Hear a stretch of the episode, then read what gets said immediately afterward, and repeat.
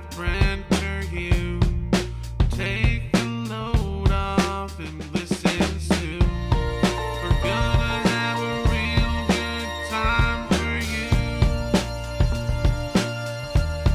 for you. The Field Trip Podcast.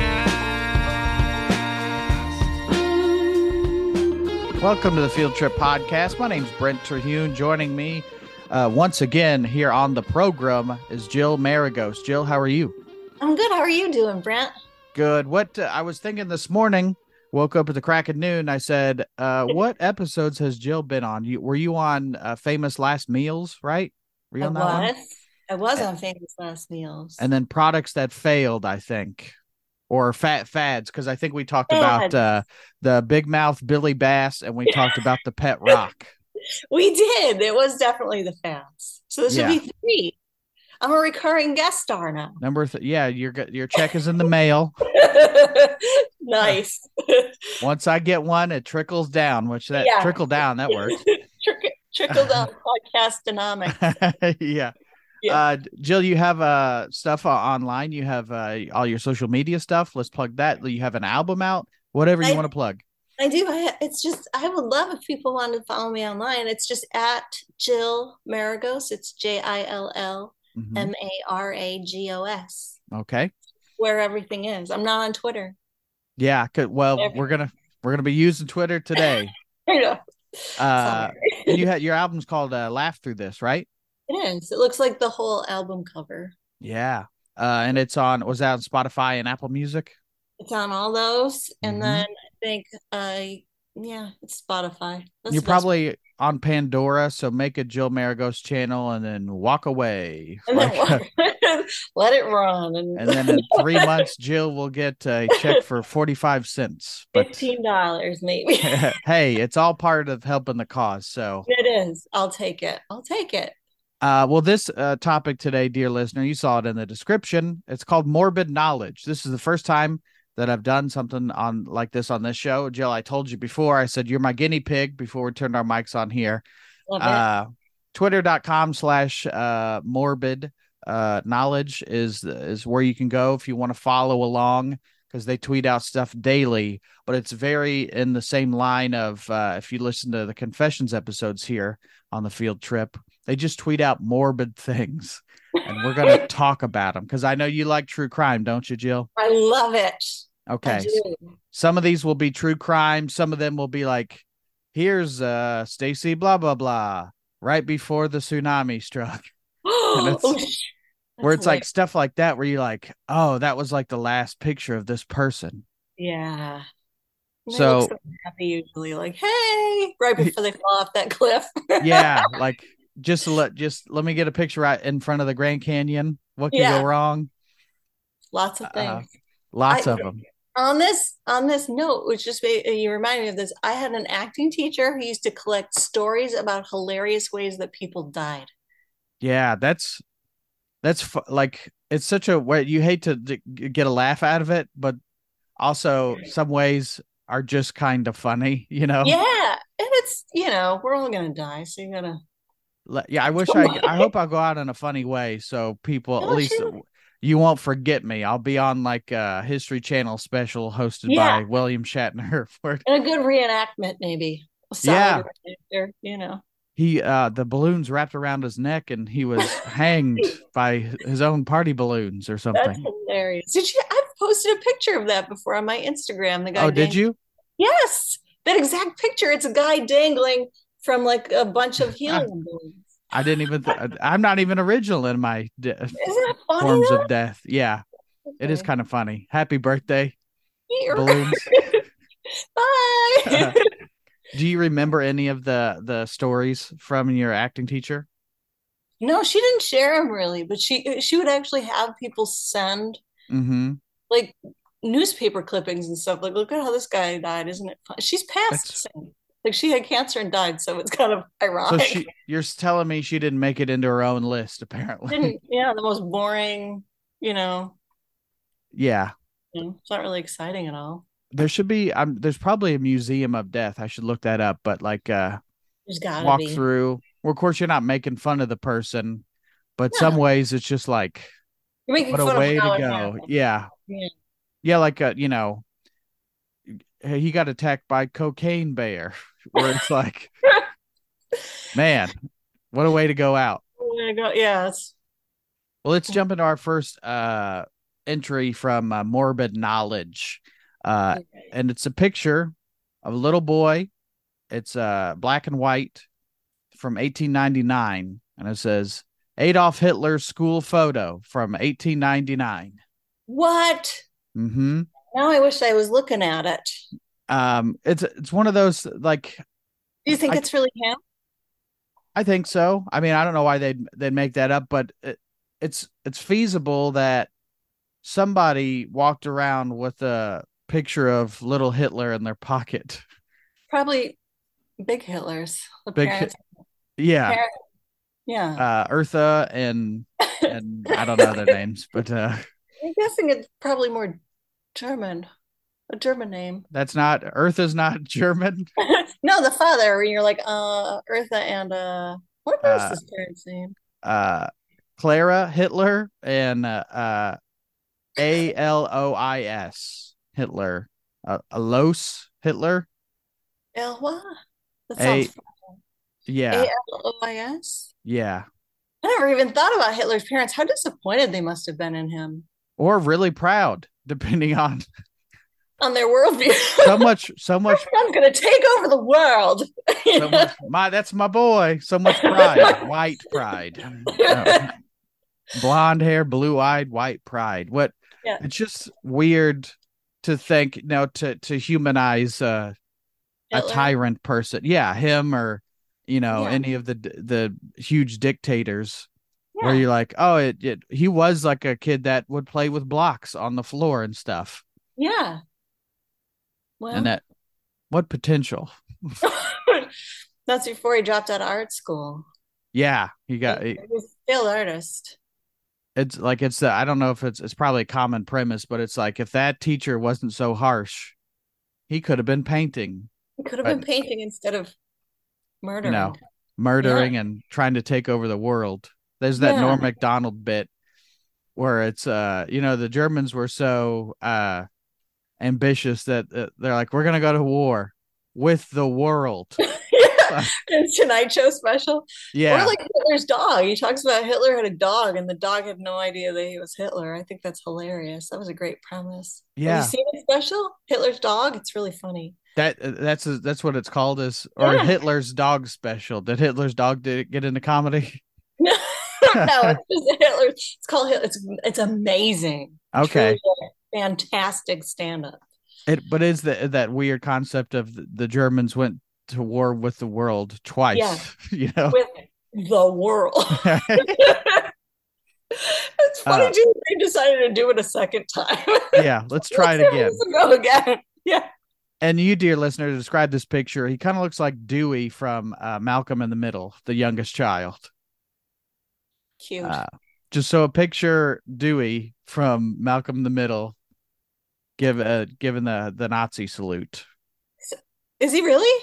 No, he's not. But wouldn't that be weird? A weird predictor, like in his school photo, he's doing that. Like somebody, he's holding up his lunchbox, but like, yeah, you want to go over there? Where's the school?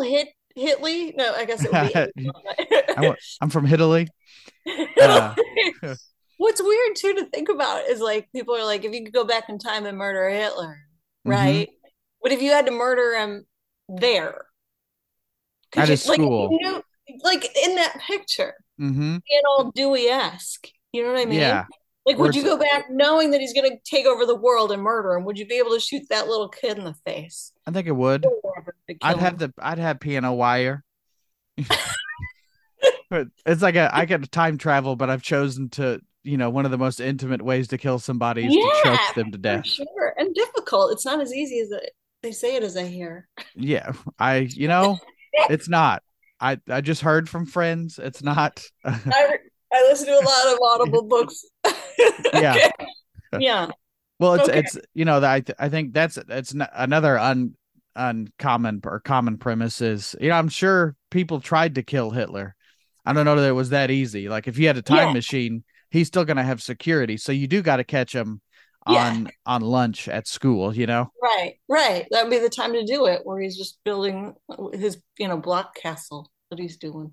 That would be a fun, anthology series. Is you get every episode, you get a time travel machine, and then you get to go back and do something, but maybe just the one, because if of course they always say if you do something then you go back in time, then you change the future. Yeah. So it's like, oh, you have you're going to go kill baby Hitler episode or whatever. Yeah. Or you're going to go back and hold hands with that girl and then, or whatever, small scale or bigger scale. But so if anybody would like to steal that premise and not give me credit, I would love that. Run with it. We'll watch it. I'll watch it. Let's do another piece of morbid knowledge. This one's a little bit longer. 1991. Vasile Gorgos. Some of these names, sorry. 63-year-old cattle seller from rural Romania told his family that he was heading on a business trip. He often went on business trips to various cities in Romania to sell his cattle, so this wasn't unusual. He left and told his family he'd be back in a couple days, but reality, this was the last time his family would see him for 3 decades. So they're going to see him again, but give it 30 years. What? The family reported his disappearance to police, but nothing ever came of it. His family eventually assumed he had fallen victim to foul play or suffered a tragic accident. But 30 years later, in August 2021, so pretty much a year ago from the time of this recording, a car stopped in front of the Gorgos family house and dropped off Vasile, who was now age 93. He looked to be clean and tidy condition, meaning wherever he had been for the last 30 years, he was well taken care of. When asked by reporters and family where he was all these years, he replied candidly, "I was home." What? Did he never say, what happened? He just says, "I was home"? He's 93, so 63 when he disappeared. Then that's old. Disappear. It's not 63. It's there was a story I heard one time of that this lady got out of the nursing home and then they couldn't find her, and it was the winter, and they found her in the spring because she had been hit by a snow plow and she was in a snow pile, and they didn't find her. She was frozen, well, dead, I guess. So that's morbid, but I'm sorry, the title is called Morbid Knowledge. If you don't expect morbid, then you're dumb. There are some theories to why why this guy, what happened, they have there. Here's an article, 25 theories. We don't have to go through all of them, but intentionally disappeared, cases of abandoning families in Romania, vanishing fathers, probably didn't intend to return, dissociative disorder. It's possibly suffered from something like severe dissociative fugue. People will travel to other places for seemingly no reasons and develop an entire alternate personality. Wow. Have you ever wanted to do that? Well, I now that I think of it, this might be my fugue state right now. I got another family in Cleveland or whatever. Yeah. I've thought about it. When I was younger, I'd be like, just keep driving. Just drive. Go. I think that's a completely normal thing to think of. What if I just didn't come back? Yeah. But then you're like, I left my dogs. Well, this was when I was much younger. So it was just, I didn't have the dogs, or it's just I could just drive and start over somewhere and just be like, I'm here, I'll take a job or something. I'm a waitress now and pay me under the table. Do you have a, if things went bad, they broke bad essentially, do you have, you don't have to tell me, but do you have a place in mind where you're like, I'm going here and nobody'll ever find me? Not specifically, but I think I would go to Europe. Okay. Mine's smaller scale. I'd be like, I'm not going to tell you where.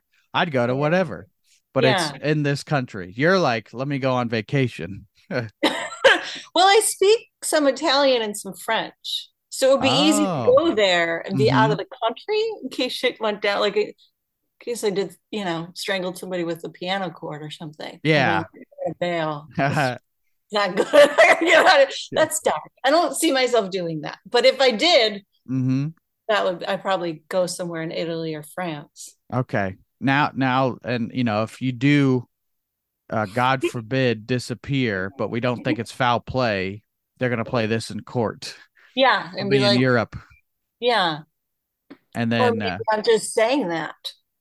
I'm not. I just go to Italy or France. Pretty there. I don't blame you. Yeah. If you're gonna be on the run, at least be somewhere nice. Right.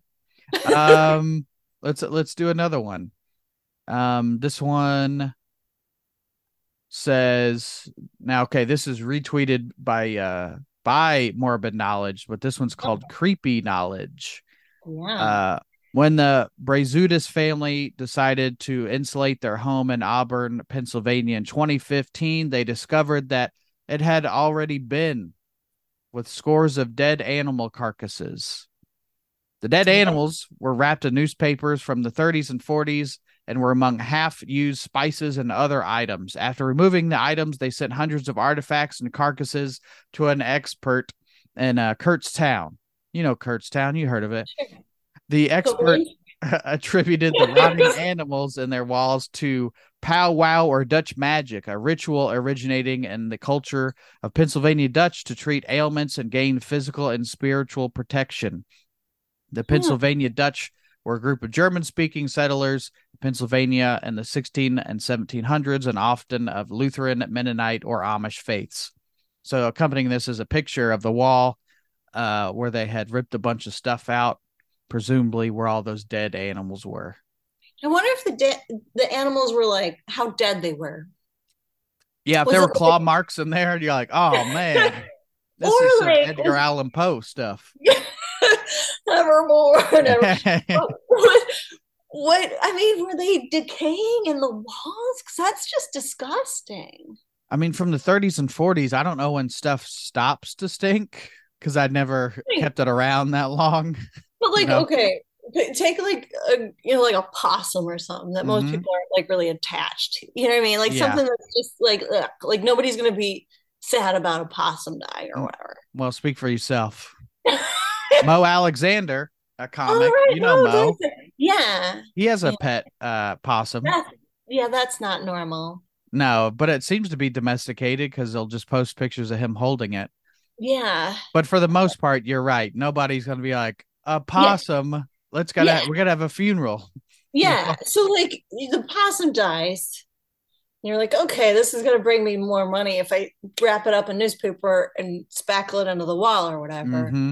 Nobody's sad about the possum dying, but can you smell it rotting and stuff?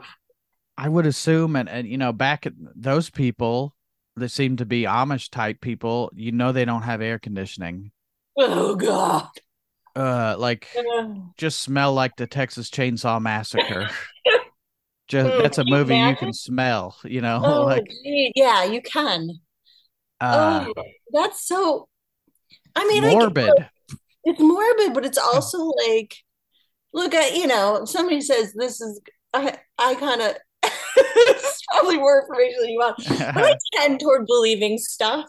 You know, like witchcraft or whatever, like not necessarily that the witchcraft does it, but you're setting an intention. You know what I mean? So this is my intention. I need more money. I'm going to put that possum in the wall. Yeah. But you can't have visitors or anything. It's going to stink. But if I guess everybody did it, but then it's like you're riding down the road in the buggy and you see a dead deer and you're like, I'm going to put that not on the wall. We'll wrap it up. We're going to put it in the attic. Yeah. Gross. Go ahead. So it was animals and what else? Spices, they said. Half-used spices and other items. I don't know what other items means, but. Yeah.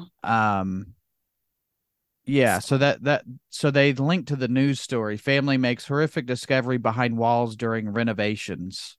Yeesh. The mother of four said they first found the animals in the walls back in 2012 and had been removing them ever since. Oh my gosh, could you stay there? You'd stay there. You love like horror movies and stuff, right? So you'd be I guess, but it's just, it's weird to just pull dead animals out of the wall. Can you imagine like spines just pulling, like how big is this animal, and just pulling out like a 3 foot long spine? Magician scarves. They just keep coming. Their insurance doesn't cover anything. So the Brazudis family has spent about $20,000 trying to fix the problem. And I say, what's the problem?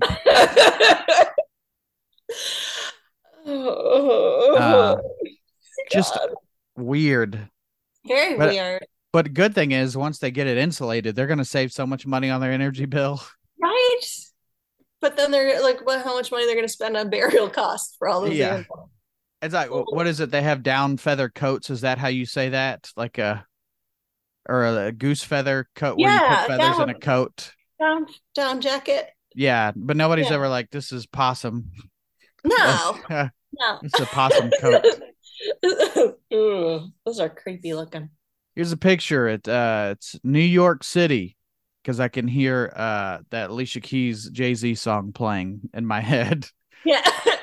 This photo was taken approximately 8:30 a.m. on 9/11/2001 by David Monderer from the Manhattan Bridge pedestrian walkway. Roughly 16 minutes later, a plane would crash into the North Tower of the World Trade Center, hitting floors 93 to 99.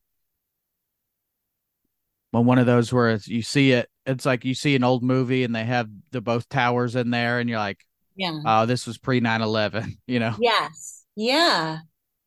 Interesting. Just it's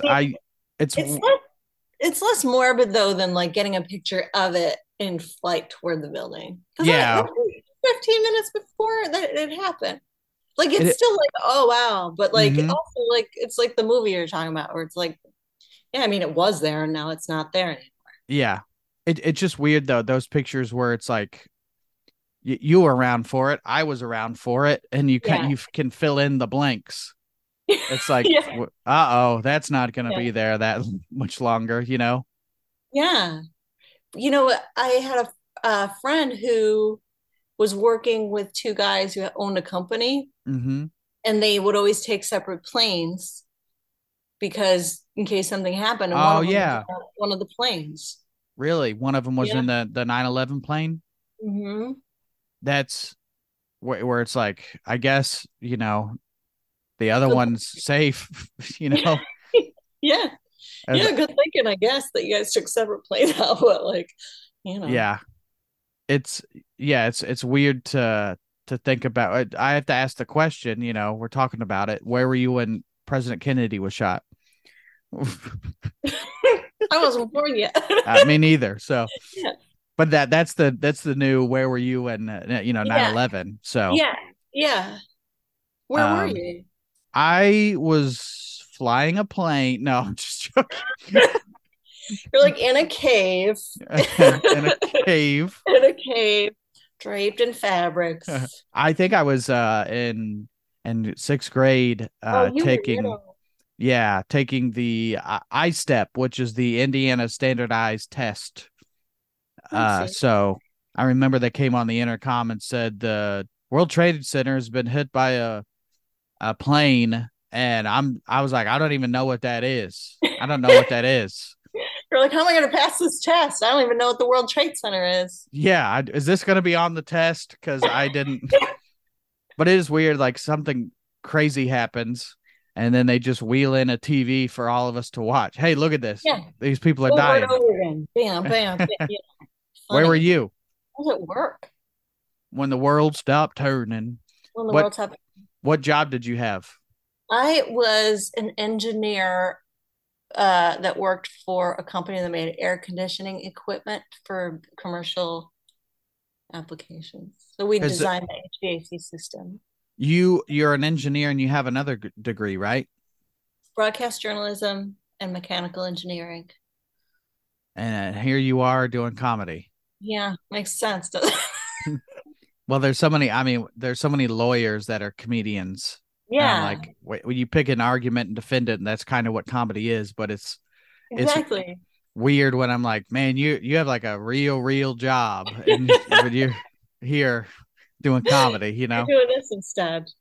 Do you miss being an engineer? No, I hated it. Yeah. I got pushed to sales because I was friendly. You know, they're like, you should do sales. You have communication. And then I hated sales. So I was like, never mind.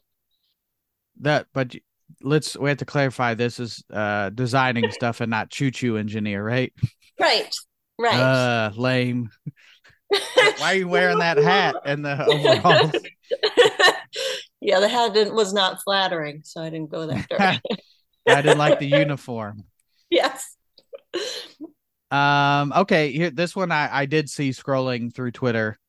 Now it's a pair of legs, and they look like nice shoes, shorts. A wildlife photographer. What's that? Men's legs or women's legs? Men's legs. I should. And they're tan. They're either tan or a black guy's. I'm not sure. Okay. A wildlife photographer named Mark Leda was bitten by a black mamba and captured the bite on camera. The only reason he survived the attack by the black mamba was because it was a dry bite with no venom injected. But he took a picture of the snake biting him, and I hate snakes, so it's always you can't turn away when it's snakes. Yeah, I don't like snakes either, or frogs. I pulled up a picture. He kind of he was tan. I'll tell you that, tan guy in the photo. Yeah, he kind of looks like a cross between Matthew McConaughey and Willem Dafoe. Oh. And Woody Harrelson all had a baby, but he took a picture of the snake biting him. I would not be able to have, I don't have the control of my faculties to, hey, let me get a picture of this real quick. Yeah. He's got enough time to think, I'm going to take a picture of this thing biting me and get the picture. Why didn't he just run or step on its head or something? Like, it's so stupid. Anything for a photo. Is it showing him biting him? Yeah, it's a snake just biting this guy. And it's like, it's sitting, so he's taking it from like his lap down. What an idiot. Why didn't he just pick up his leg? I don't know. Just what a photo, though, How far is it in? How far are the teeth in? Are they like to be all the way. Oh, shit. Like the mouth is gaping around his leg. Ish. But I saw this one, and I have snake dreams where I've literally jumped out of bed out of a dream because I thought there was snakes in the bed. So you're terrified of snakes? I guess I'm terrified. I've touched one. They did the thing where they brought like animals to school, and the guy brought it around, and I was like, I gotta do it to conquer my fear. But I touched the snake, but I felt like I was like, I got lightheaded real quick. I was like, maybe I shouldn't pass out around the snake. Did you have make yourself weak prey for this? Did you have an experience about snakes, or you just never don't like them? I watched the movie Anaconda a lot when I was a kid with Ice Cube and J-Lo. Yeah. Owen Wilson, or could have been the photographer, who he looks like as well. But I just have never liked snakes. Yeah, you're not alone. Yeah, I think that's a common fear. Snakes, spiders don't really scare me. My producer wife is huge. She hates spiders, so if I'm around, I'm the guy she calls. Yeah. And then I gotta go get a paper towel and bury it in the wall. Really? You gotta wrap it up in the Enquirer and stick it in the wall. Mm-hmm. I don't like snakes, but we get some around here. Yeah. But I don't like them, and I haven't seen any like close up. I hate spiders. I'm not a fan of spiders at all. I don't think anybody likes them, but I'm not jumping up on the chair and grabbing my dress. Yeah. Yeah. Yikes. No. Every Tom and Jerry cartoon you've ever seen, you know. Yeah. No. Yeah. Snakes are scary. I can't believe that guy just took the picture, because if he's a wildlife photographer, Willem Dafoe, Harrelson. Yeah. If he is, then he knows what a black mamba is. He's not dumb. Yeah. That's like a brand name snake where I'm like, oh, I've heard of black mamba. Yeah. Don't mess with those. Not what blacks. Did you ever see the movie Black Snake Moan? I did with what's his face? Yeah. Samuel Jackson. Samuel Jackson, yeah. I did. It's been a long time, but I don't think I liked it. But go ahead. Didn't they call him the Black Mamba, or is that something else? I don't know. That wouldn't surprise me if it was Black Mamba. Black Mamba, but I know the name. It's like Cobra, Black Mamba, but if you got like a generic snake. Python. Yeah. Anything that slithers or is snake-like, I'm not letting it bite me. Anything, a guy that he would nickname his arms pythons. Stay away. Get away from me. Yeah. Python. Yeah, that's probably pretty accurate, actually. Another one. Here, this is a mugshot from 1907, Jill. And this lady, she looks like a woman from 1907. When you see a ghost, she looks like that's a quintessential. She's dressed up to the neck. Yeah, with like those frillies. Yeah. Mugshot of Bertha Baranda, the woman who was arrested for cutting off her husband's penis with a razor in 1907. She's got a slight smirk on her mugshot. Yeah, she does. Who is that? Lorena Bobbitt was the modern version. She was the remake then. Yeah, she was the remix. Remix. So she cut off her husband's penis with a razor. Mm-hmm. I'll have to click on the thing and it says more info, but I will say on that little card that she holds up in the mugshot, it says she was sentenced for mayhem for 5 years. Mayhem. Can you, Matt? What are you in for? Mayhem. That's what I'm in for. Fuck yeah. Apparently, in Bertha's case, it's cutting off a cheating husband's penis with a straight razor. So it's what we all thought he was doing. Yeah, for sure. I wonder if it was dull or sharp. I guess I hope I don't wish it on anybody, but I hope it's sharp. I hope she didn't have to saw. This is rusty. Yeah. Straight razor. I mean, if you're going to do it and you want them to suffer. Yeah. Well, Sweeney Todd over here with the straight razor. Peeny Todd. Peeny Todd. I like that. I was I like it. Weenie Todd. Weenie Todd. Well, not anymore. He's not. No, lack of Weenie Todd. Yes. Bertha and her husband, Frank, had been married about 6 years when her assault on him took place. Frank was born in Mario Narciso Baranda in 1863 to a large family with Mexican roots that had lived in California for several generations. I'll skip forward. She and Frank were married the following year. I skip forward. Shortly after midnight on Friday, May 30th, 1907, Bertha slashed Frank's penis with a razor at their San Jose residence. Frank was able to get to his firehouse, conveniently located next to the home. From there, he was taken to the Red Cross Hospital, where the wound to his genitals was dressed. No one was sure if he would recover, but evidently he was well enough to make a statement. He said the attack by his wife came out of the blue. He and Bertha were chatting, and she was in a friendly mood when suddenly she wounded him. Sure. She was real friendly. I don't know what she did. The bitch is crazy. Well, I don't know. It's just we were having a conversation, and then suddenly out of nowhere, she whips out a straight razor and cuts off my ween. That's weird. Yeah, I want to. Let's hear her side of the story. I don't know that they say it, but they don't make a statement from her. She's like, "I said with action, bitch." Here's an old headline: Wife slashes her spouse with razor. San Jose fireman will probably die from wounds he received in a quarrel with his quote better half. His better half cut off his lower half. That's not in the thing, but. If he's the worst half, whose middle name is Narcissa? Narcissa. Her? Isn't that a name from Harry Potter? It sounds like ladies? It comes from it sounds like narcissist. Yeah, so narcissist. Frank recovered from his injuries. Bertha was charged with mayhem. Charge applied to someone who, quote, unlawfully and maliciously deprives a human being of a member of his body or renders it useless. She was tried, found guilty, sentenced to 5 years in San Quentin. She went to San Quentin for cutting off his peepee? That's, I know San Quentin because Metallica did a music video there.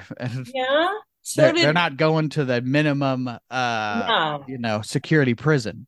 That's where the guy, the Peterson, who murdered Lacey. Oh, okay. Right? I don't know. What was his name? Lacey Peterson, and then husband is John? No.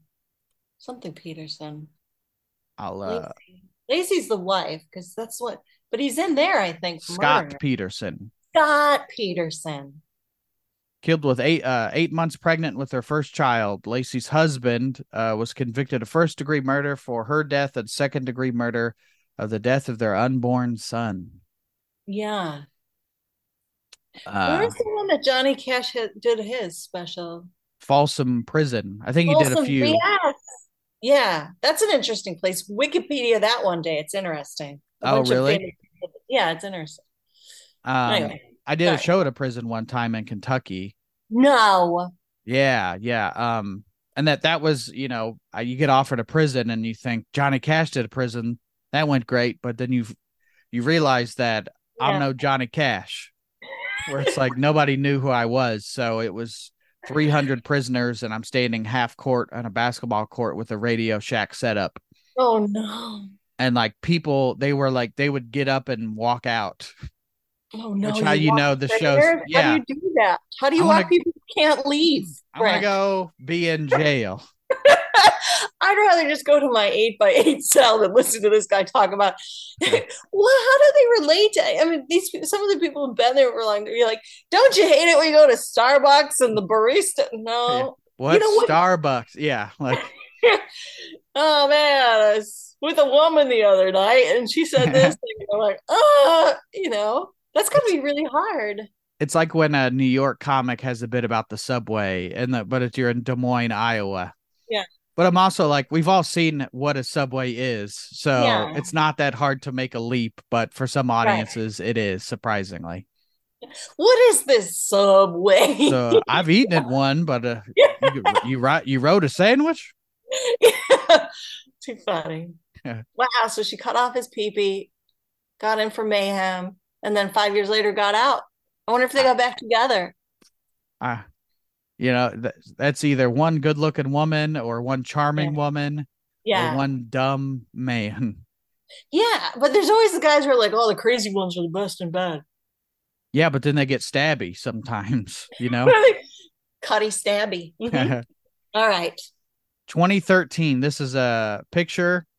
It's of a bridge, and it stretches out into the photo. It's foggy. Yeah. And...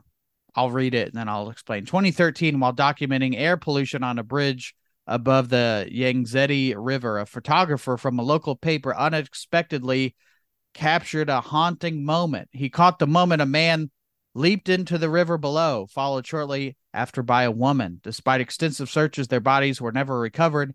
Only their belongings surfaced from the water. So here's the picture. And then off to the bottom right of the picture, you can see a body falling. Oh shit! So he captured a suicide in China. Yeah. Okay. It looks like China. Can't read the signs, so I assume it's something. I mean, there was that movie in San Francisco about people who jumped off the bridge. Mm-hmm. There's like a whole documentary about that where they got like people jumping off the bridge. It's really dark. I thought it was banned. Well, maybe it is banned, but if you got a band.video, which is I don't know. It's a pamphlet I found at a truck stop where it's like, oh, it's got to be real if they don't want you to see it. Yeah, of course. That type of thing. But it's weird to think like, the Golden Gate Bridge. It's like all I think about is Full House intro. Yeah. And then if you see the movie and you're like, guy died there, there, Yeah. And also it's weird because when people jump off the bridge, most of them jump off the scenic side.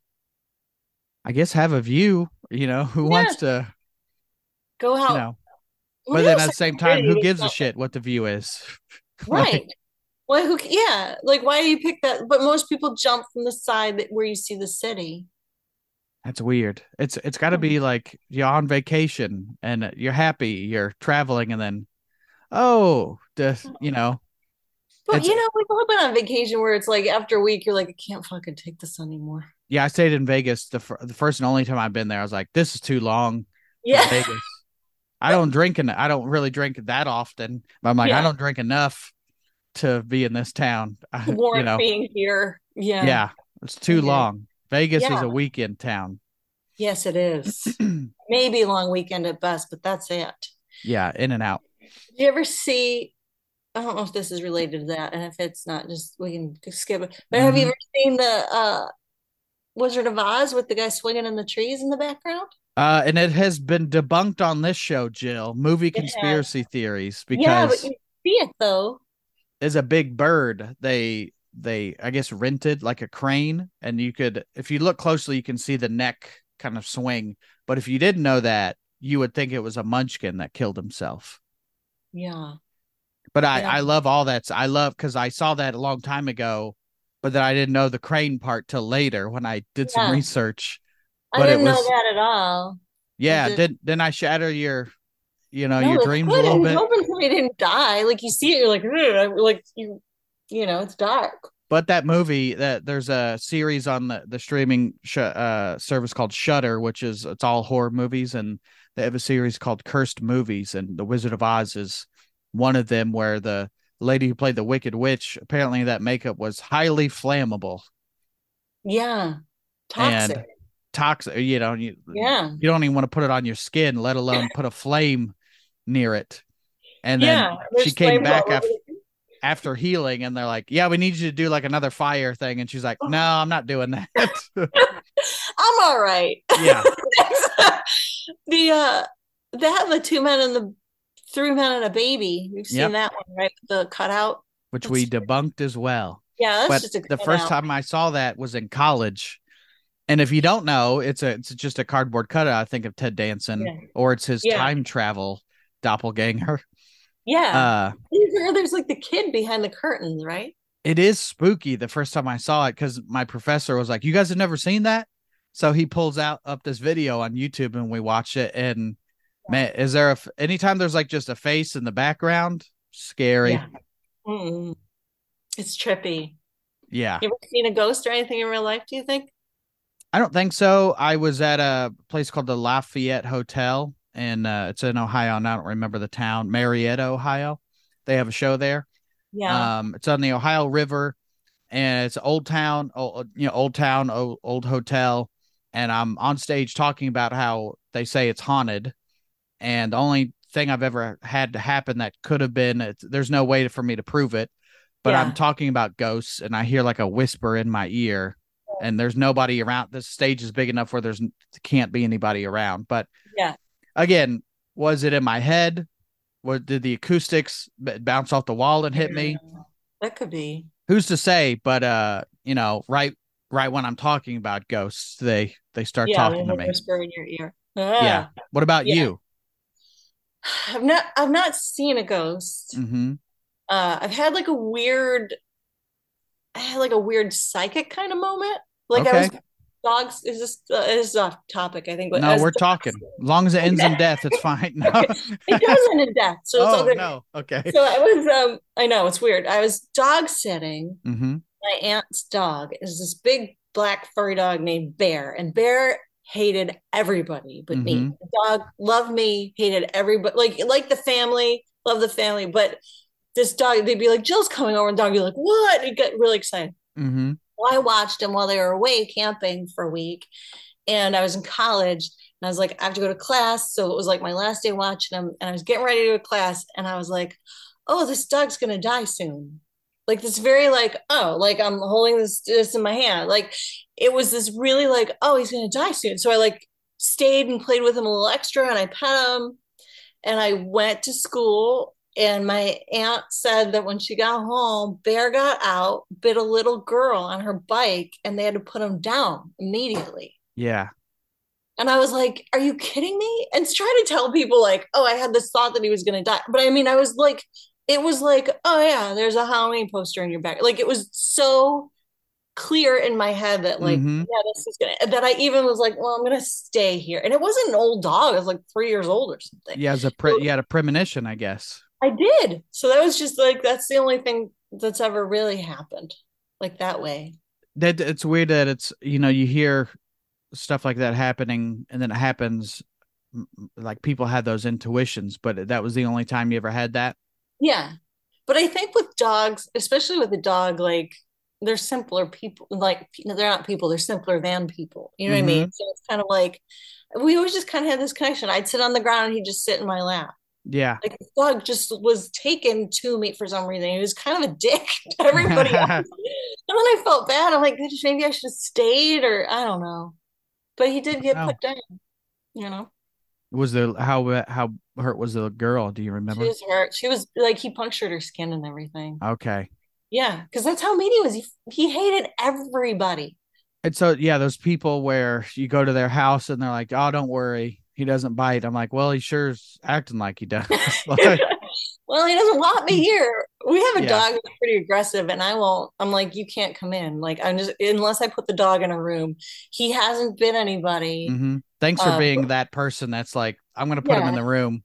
Yeah, I'm not taking any chances, especially because of something. He's really sweet, but he had a rough upbringing. So like, I just don't want him to bite anybody, and I don't want him to have to get put down. Like, and I don't want anybody uncomfortable. Yeah. You know?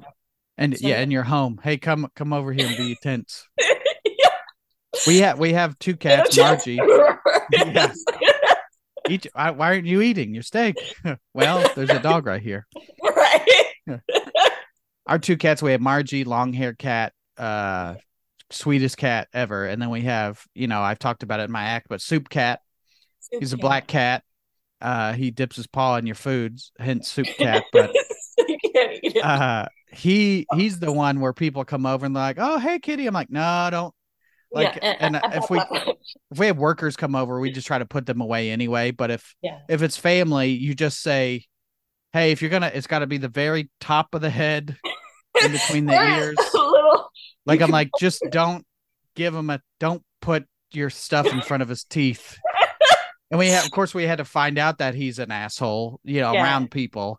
But he's been good. But I'm like, if it's a problem, I'll pick him up and put him away. But I'm also like, pet her, leave him alone, and you'll be fine. Right. Or prepare to get a picture of him taking a bite of your leg. Yeah. Yeah. I'm going to invite that photographer over. This is another black mamba. Okay. A couple more, and then we'll wrap up here on our morbidity. All right. Kristen Heather Gilbert, you might know her. She's a serial killer, former nurse who was convicted of 4 murders and 2 attempted murders of her patients. She induced cardiac arrest in patients by injecting their intravenous therapy bags with massive doses of ephedrine, commonly known as adrenaline. So you nurse people, correct me while you're listening. Adrenaline. Epinephrine, yes. Yeah. Thank you, nurse person. Which is untraceable. It's an untraceable heart stimulant. She would then respond to a coded emergency, often resuscitating the patients herself. Prosecutors said Gilbert was on duty for about half of the 350 deaths that occurred at the hospital from when she started working there in 1989, and the odds of this merely being a coincidence are about 1 in 100 million. Yeah. However, only confirmed victims were Stanley Jagowski, Henry Hudden, Kenneth Cutting, Edward Squera. March 27, 2001, Gilbert was sentenced to 4 consecutive life terms without the possibility of parole, plus 20 years. You get 4 life terms plus 20 years. Yeah. And a day. And a day. I'm just, you know, and an extra 15 minutes just because you're a bitch who's killing me.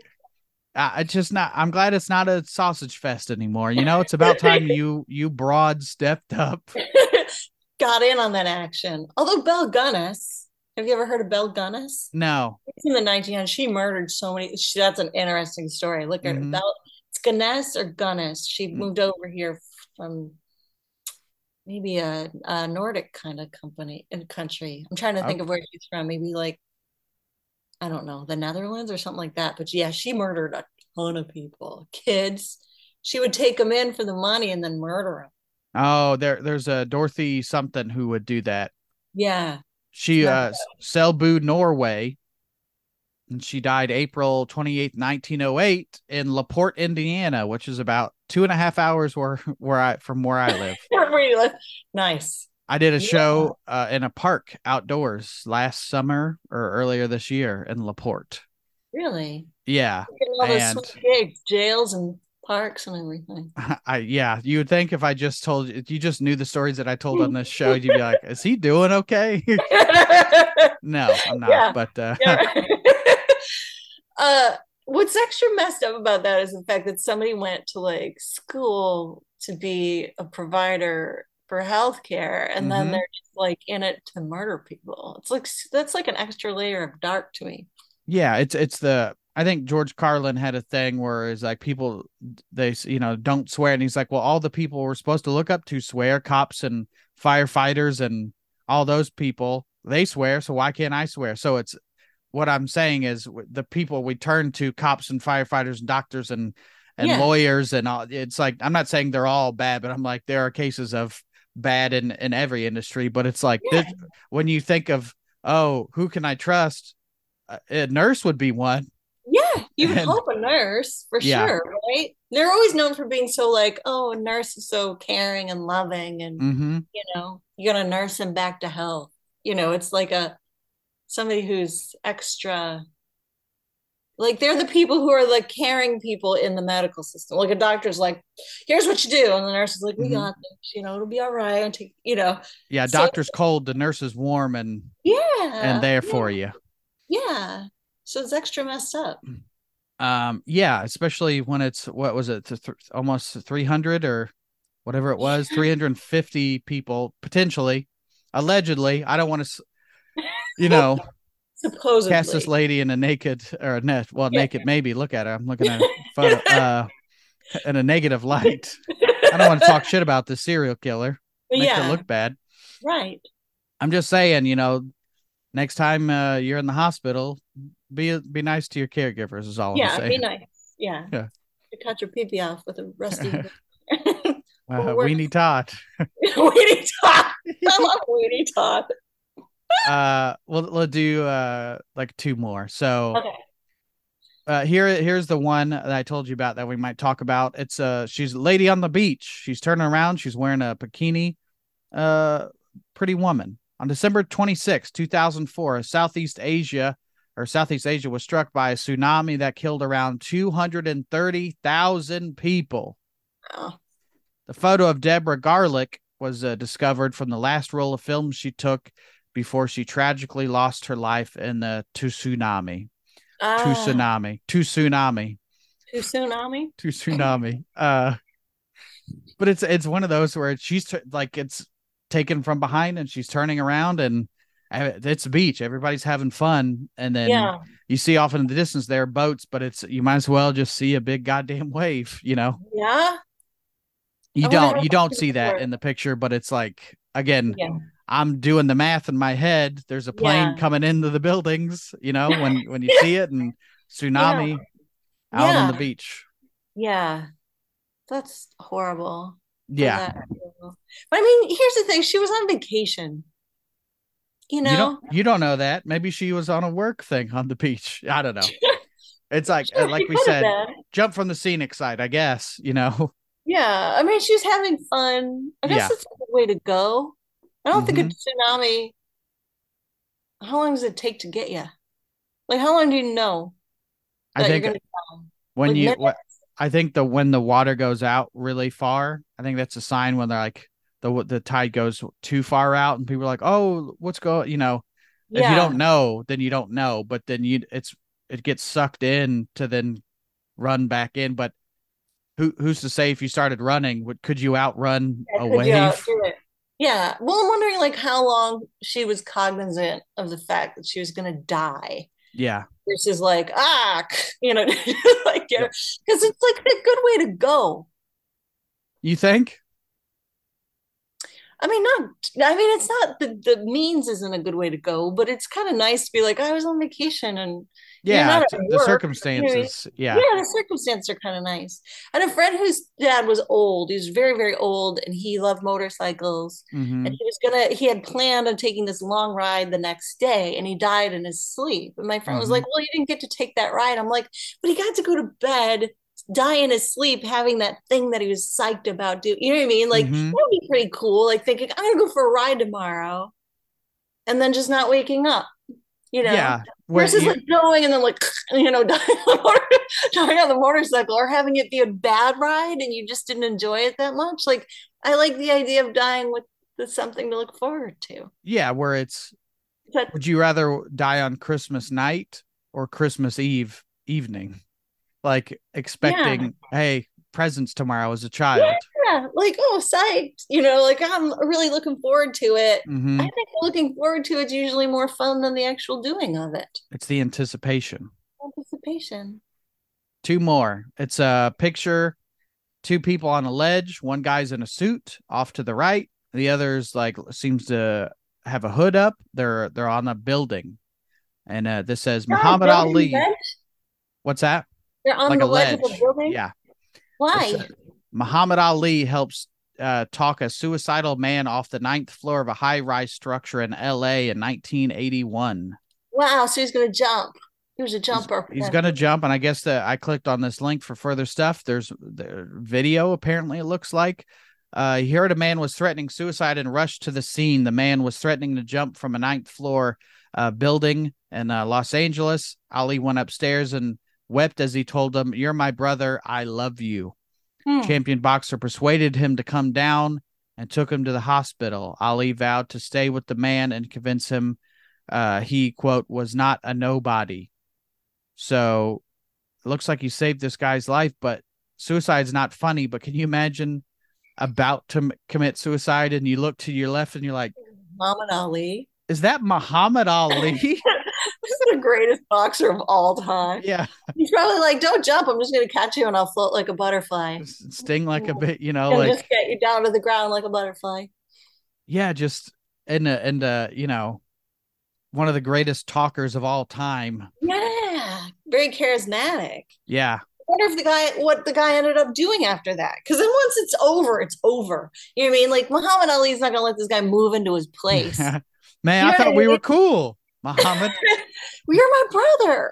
Am I entitled to anything from that? You know, like that's great in the moment, but then you're gonna have to get your shit together. Yeah, like it's great to have a support system, but then sometimes shit gets hard again. Yeah, unfortunately, not. It's never easy, you know. No. During the tense 20 minutes, the 21-year-old man from Michigan was captured by CBS News telling Ali that no one loved him. Why do you worry about me? I'm a nobody, the man told Ali. I told him he wasn't a nobody. He saw me weeping and he couldn't believe I was really doing that I cared that much about him. Ali told the man, if you jump, you're going to hell because there's no way to repent. Well, that's nice. I thought Ali he converted to Islam. I listened to I think it's called Personology. It's a podcast of like documentaries. Oh, and cool. He was I guess huge into Islam, but he ignored the part where you're not supposed to bang a bunch of women. Apparently, you know, you can't be perfect, but what do you need? Yeah.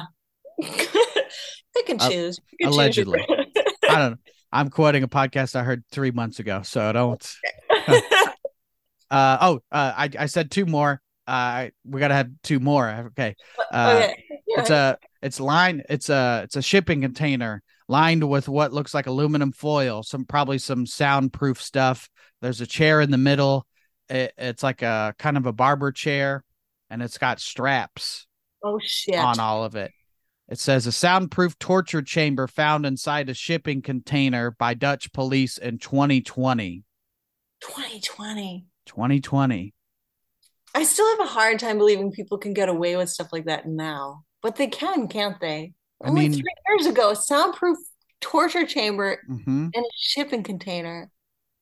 6 other shipping containers were found with handcuffs and chemical toilets. I don't know what that is, but it doesn't sound too good. No. The police found instruments at the site that could be used for torture. 6 men have been arrested on suspicion of planning and kidnapping and hostage taking. The intended victims have gone into hiding. But it's just really weird when you see the photo of it's a shipping container and it's like no windows, probably hot as shit. And we're going to get your secrets out of you. Yeah. I wonder who they were getting. Like, what were they trying to get?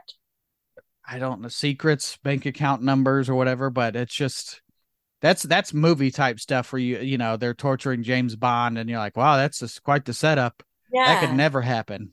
I wonder if it was like on international waters. So like, or was it just like a shipping container set up somewhere? I think it was just set up because it was soundproof. Who wants to have to get on a boat to torture a guy? You know, who wants to commute? But who's going to catch you if you're in the middle of the ocean? Yeah, man, it's, you know what I mean? Scary. Like, is that like a political thing where it's just like, well, I wasn't in the country. It's like a pirate thing where. That's not illegal to torture a guy at sea. Right. Is but it? Should I be.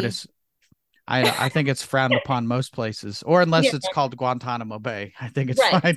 Right. I love this for political reasons. If you say you don't torture, then you technically don't torture because you're the law. Right. You don't torture. Right. As I say that as I do. Yeah. Last one. Okay. I guess Ramon.